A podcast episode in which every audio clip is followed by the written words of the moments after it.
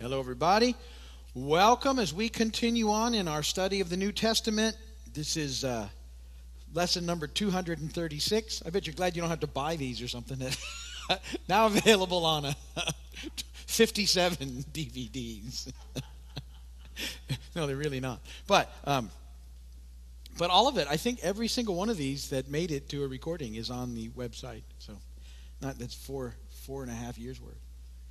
So, uh, but we're in part 236. We're in the second chapter of Revelation. We've been looking through the scriptures a chapter at a time, and uh, most of the time, sometimes it took two weeks to do a chapter, but but uh, chapter at a time, and holding it all in context. And so we've worked our way through here to the book of Revelation.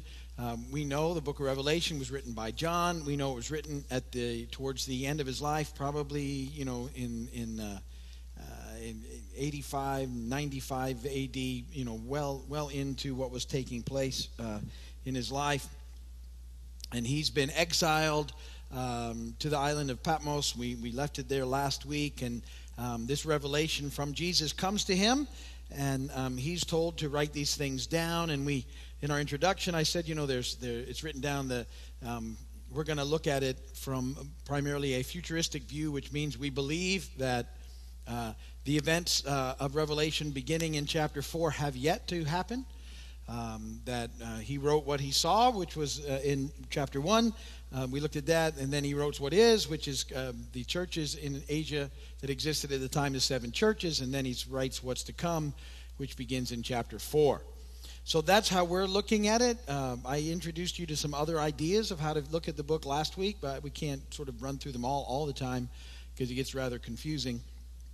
But uh, primarily, we'll be looking at Revelation with the understanding that um, th- that it breaks down that way. The first chapter was this revelation that was coming to him at that moment. These letters that are being written to the seven churches we're going to dig into today. All those churches existed, and we're dealing with issues at the time um, that still carry on to today. And then beginning in chapter 4, we start looking at things that have not yet taken place. And, uh, and so we're waiting for that to happen. You know, as I said, some people believe all of this has already happened, and, uh, um, or that it's all just symbolic and none of it's ever going to happen, but that this is not the viewpoint I'm going to teach from. Okay? So, well, and we'll look at a few other ideas, and along the way, we'll have to talk about, um, probably in chapter 4, uh, we'll talk about you know what has the terminology now the rapture, which isn't really a biblical word, but the catching up, as it is in Thessalonians, when that happens to the church. Um, we'll have to discuss that a little bit and um, what that looks like. And, but we've got a couple a couple of weeks before we get there. So we're in chapter two, now, and um, Jesus has, uh, you know, he's appeared to John, and uh, it was overwhelming the way he looked. I like one of the songs that we did earlier in Revelation, you know, where it talks about, you know, his eyes on fire and, and his hair, his white hair, and uh, how I said to you last week that the, the book of Revelation will challenge your image of Jesus a little bit, um, which is good. And uh, and so, um, you know, when John first saw his friend Jesus, you know, he went like dead man on the floor. And Jesus came over to him and said, Don't be afraid, I'm with you. And, and you know, I want you to always remember that. The, the book of Revelation uh, is that it's a revelation of Jesus Christ. It's nothing to be afraid of. Jesus is with us and for us. No matter what happens and how we think the events are going to happen, He's with us and for us. And we never need to be afraid as His children. Uh, and, um, and so you need to hold that into account. And really, throughout the book, uh, I know it gets confusing at times. There's a lot of symbols, there's a lot of stuff that's very hard to figure out. Always, because it's a revelation of Jesus, underlying, underneath it all, you should be asking yourself, how does this, you know, what can you learn about this, about um, walking closer with Jesus? How will this help you in your daily walk with Jesus and what you experience?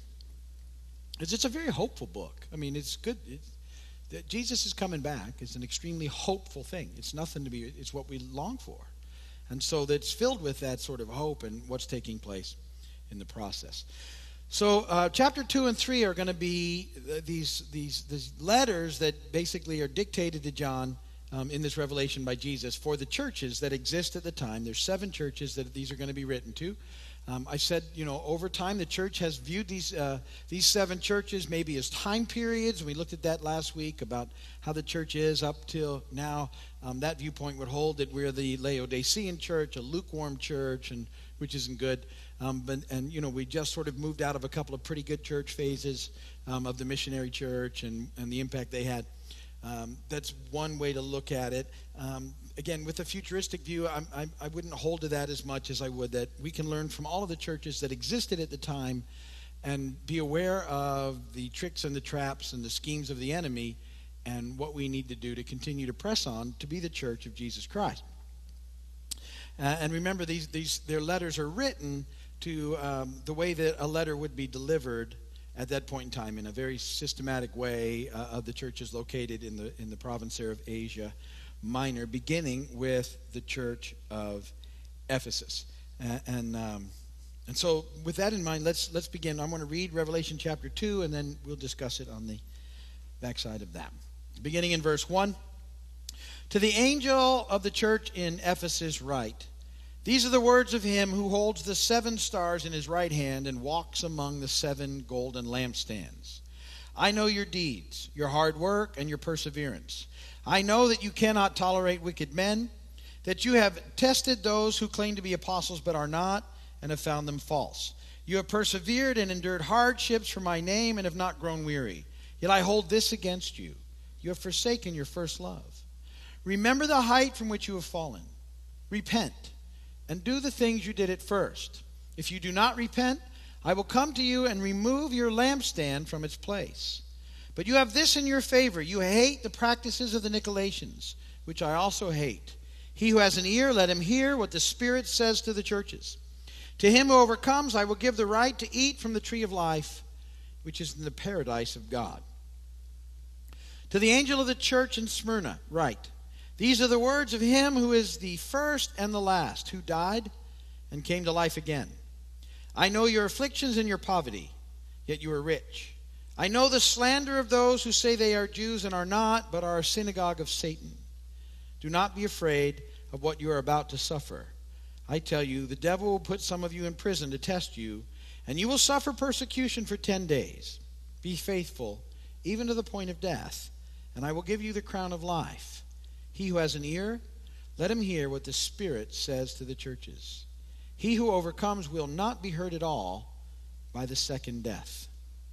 To the angel of the church in Pergamum, write These are the words of him who has the sharp, double edged sword. I know where you live, where Satan has his throne. Yet you remain true to my name you did not renounce your faith in me, even in the days of Antipas, uh, my faithful witness, who was put to death in your city where Satan lives. Nevertheless, I have a few things against you. You have people who hold to the teachings of Balaam, who taught Balak to entice the Israelites to sin by eating food sacrificed to idols and by committing sexual immorality. Likewise, you also have those who hold to the teaching of the Nicolaitans. Repent, therefore Otherwise, I will soon come to you and will fight against them with the sword of my mouth. He who has an ear, let him hear what the Spirit says to the churches. To him who overcomes, I will give some of the hidden manna. I will also give him a white stone with a new name written on it, known only to him who receives it. To the angel of the church in Thyatira, write These are the words of the Son of God, whose eyes, whose eyes are like blazing fire, and whose feet are like burnished bronze. I know your deeds, your love and faith, your service and perseverance, and that you are now doing more than you did at first. Nevertheless, I have this against you. You tolerate that woman Jezebel, who calls herself a prophetess. By her teaching, she misleads my servants into sexual immorality and the eating of food sacrificed to idols. I have given her time to repent of her immorality, but she is unwilling. So I will cast her on a bed of suffering, and I will make those who commit adultery with her suffer intensely, unless they repent of her ways. I will strike her children dead. Then all the churches will know that I am he who searches hearts and minds, and I will repay each of you according to your deeds. Now I say to the rest of you in Thyatira, to you who do not hold to her teaching and have not learned Satan's so called deep secrets, I will not impose any other burden on you. Only hold on to what you have until I come. To him who overcomes and does my will to the end, I will give authority over, over the nations. He will rule them with an iron scepter. He will dash them to pieces like pottery. Just as I have received authority from my Father, I will also give him the morning star. He who has an ear, let him hear what the Spirit says to the churches. And blessed be the word of the Lord. So, chapter 2 um, has these letters that are being dictated to seven churches. These are the first four churches, and they would be just the way they were on the route. The churches that are happening, beginning in the church of Ephesus. You'll notice in almost every letter that's written to the church, Jesus starts with something good about what they're doing, and then he has something that's not good about what they're doing, and then he gives them an action sort of step, which is usually to repent. Um, uh, the, the second church that we'll look at actually doesn't get a condemnation because of their they're under intense persecution and, and jesus com, you know he commends them and doesn't give them sort of the rebuke um, so so of all the churches that's that's the difference. Um, he, he doesn't tell them i have this against you at all. He encourages them in their persecution. So that one's a little different. But let's dig in and see what see what we can understand about uh, these letters that are being written and how we can apply them to ourselves today and to the church today. So the first letter was written, the first part of the dictation was to the church in Ephesus, and they were commended. Jesus gave them good for their hard work and for their endurance. But um, he says he has this against them that they don't love the way they did it first. They've forsaken their first love. And he uh, challenges them to remember and repent um, that what's happened. So, Ephesus, interesting place. It's the capital of Asia Minor, big city. There was a big church there at this time. Um, also located in Ephesus, if you remember from our study in Acts, was the temple to Artemis. Um, and this was uh, this temple was one of the ancient wonders of the world. And a major industry there was the manufacture of images of this goddess. Now, uh, Artemis, you, you, you might remember this from the book of Acts. When we looked at this, I, I got the verse. You can write it down. Acts 19, 23 through 27. And because Paul spent a lot of time in Ephesus, three years and he had this big um, sort of riot break out.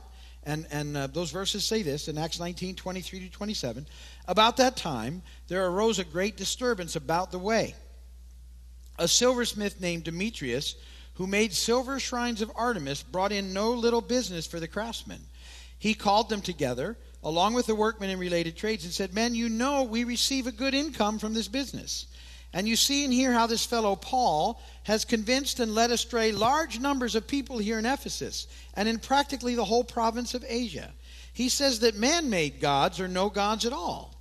There is danger not only that our trade will lose its good name, but also that the temple of the great goddess Artemis will be discredited. And the goddess herself, who is worshipped throughout the province of Asia and the world, will be robbed of her divine majesty.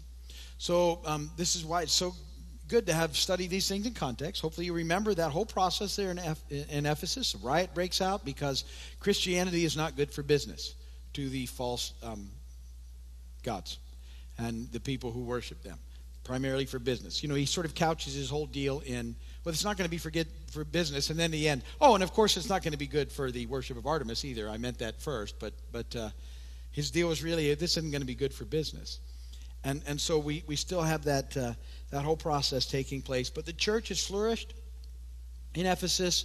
There in the and it's become a, a, a you know a big deal in Ephesus. Um, now the the one uh, just so we remember the some of the symbols that we looked at last week. The one who mock, walks among the seven gold lampstands. The seven gold lampstands are the seven churches. We talked about that last week. Um, and Jesus is the one who's walking among them. Uh, and the seven stars um, are the messengers of the churches. Now, um, he, these letters are addressed to the angels. I, I said, you know, um, because there's a rebuke involved, we doubt that he's actually, uh, it's, it's uh, to them, it's to the leadership of the churches that these letters are being written.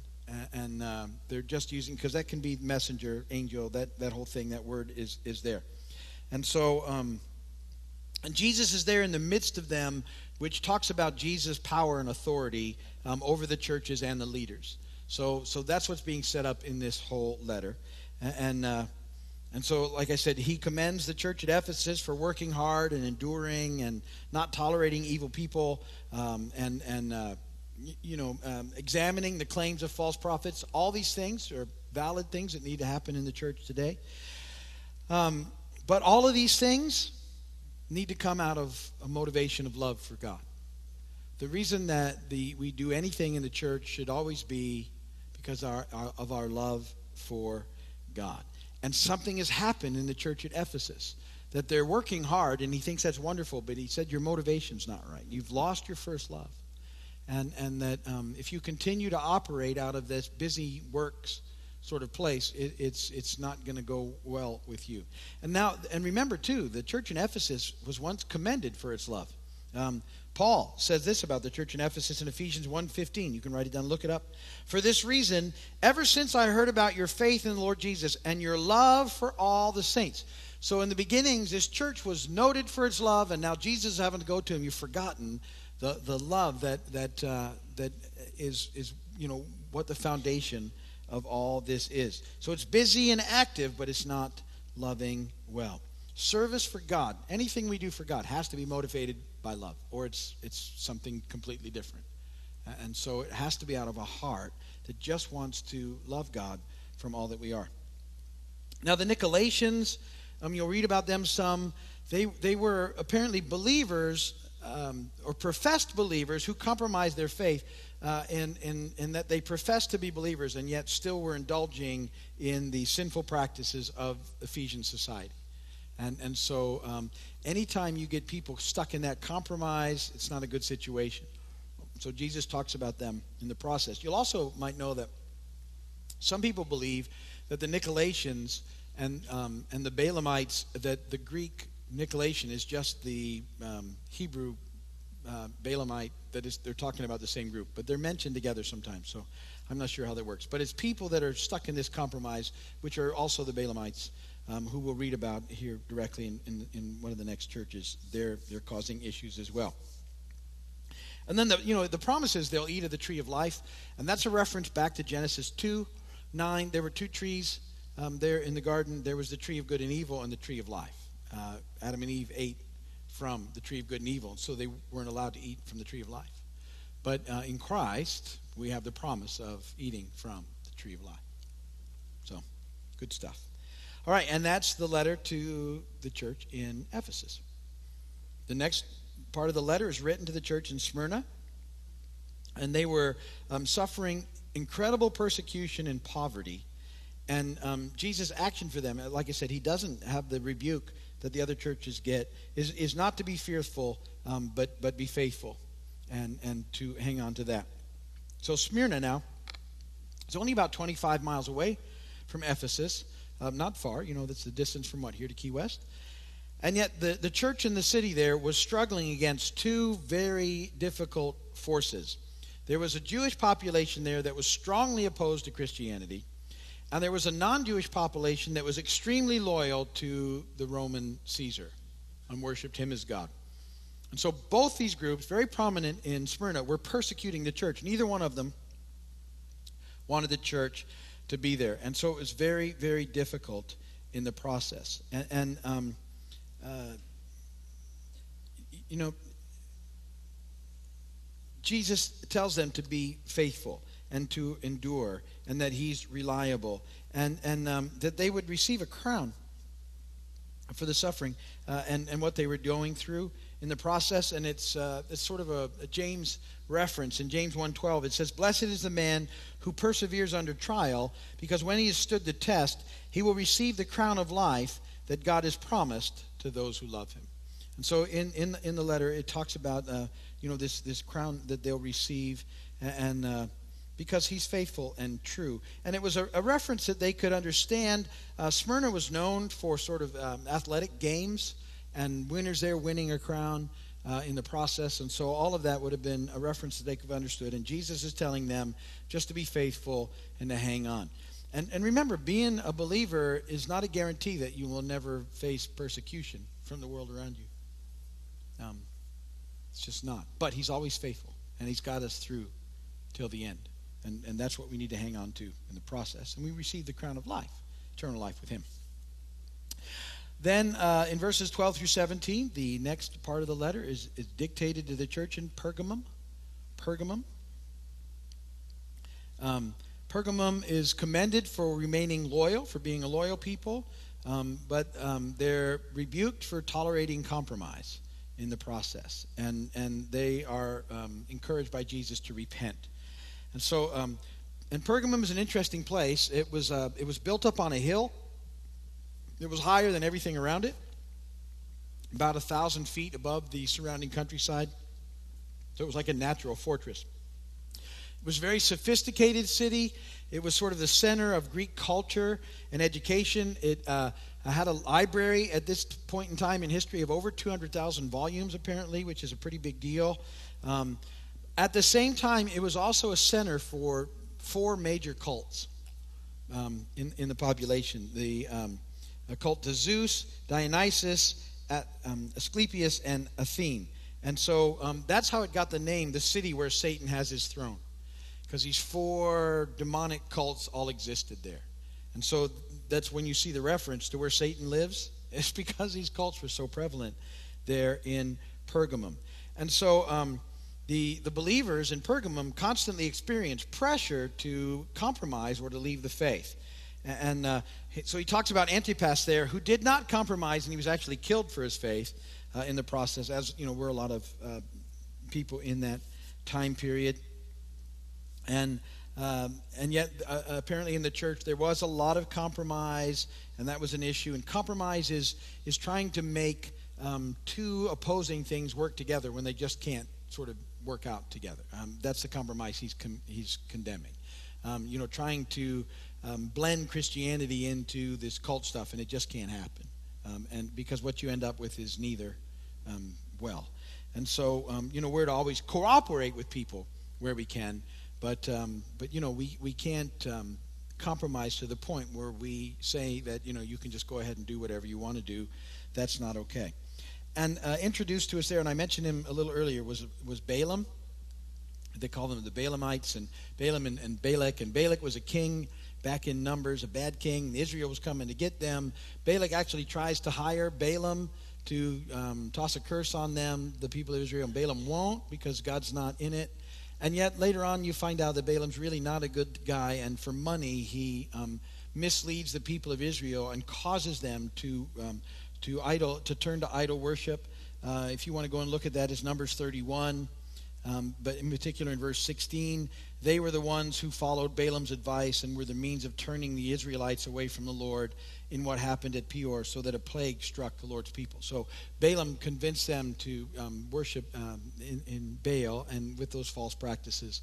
So that's what's being referred to there in um, Revelation. And what Jesus is rebuking is, is the church for tolerating um, people who, like Balaam, lead people away from God and into other directions. And he's saying you just you can't allow that. So that can't happen. Then there's that little thing about hidden manna, uh, which is cool. Hidden manna, I believe, is you know is that Jesus is the bread of life, and it's the the eternal bread that we'll feast on. And then the white stones, and um, uh, we're not we're not really sure what the white stones are, um, um, or what the name on each will be. But apparently, all of us as believers will, will get one of these white stones and it will have um, a name that, that uh, a new our new name that Jesus has for us written on the stones. It's kind of cool when you think about it. I kind of like that. So um, you'll, you'll have a white stone with, with the name that Jesus has for you written on it. Um, and and because you know he was the people he was always giving them new names. Uh, we see that in the in the whole process, right? And so um, he's got a name for you. Uh, and and uh, the, that that little stone that you'll get, whatever that looks like. Maybe it's a great big stone. I don't know, or maybe it's a nice little one. I don't know. If you don't know, you'll get a white stone with your new name on it, and it's uh, very cool. So that's that letter, uh, that part of the letter. The the last part of Revelation two is written to um, Thyatira, the church there. Um, and he commends their love and their faith and their service and their endurance, um, but he condemns them, rebukes them for tolerating immorality in the process, and he also tells them they need to repent.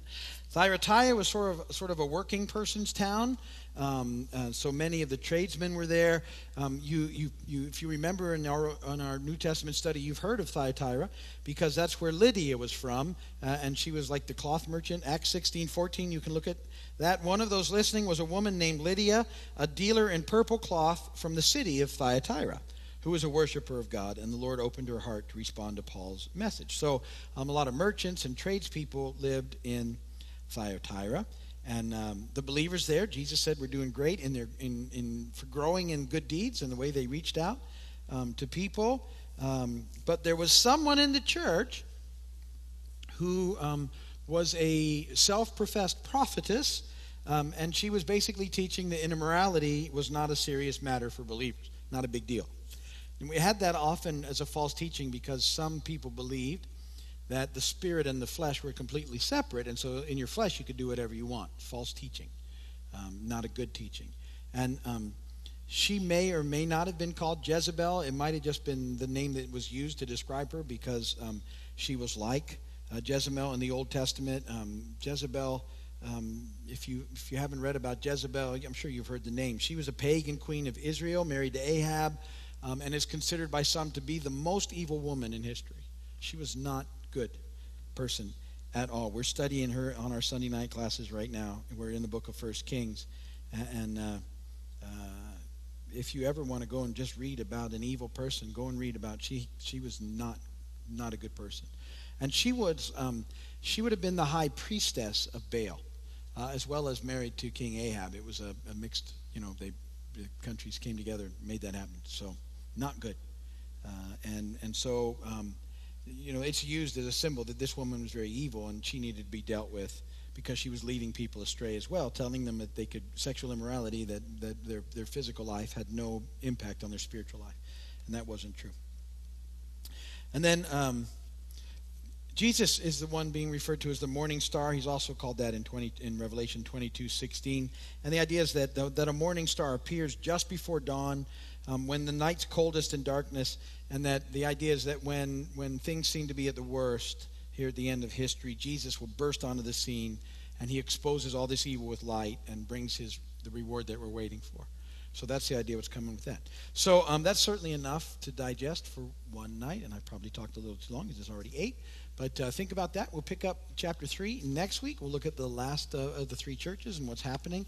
We'll read about them, but that's good for now. If you're up in the sound room, would you please uh, turn the video off and let me know you're there by turning the light on or something or wave? Okay, you're there. Good. Go ahead and turn that off.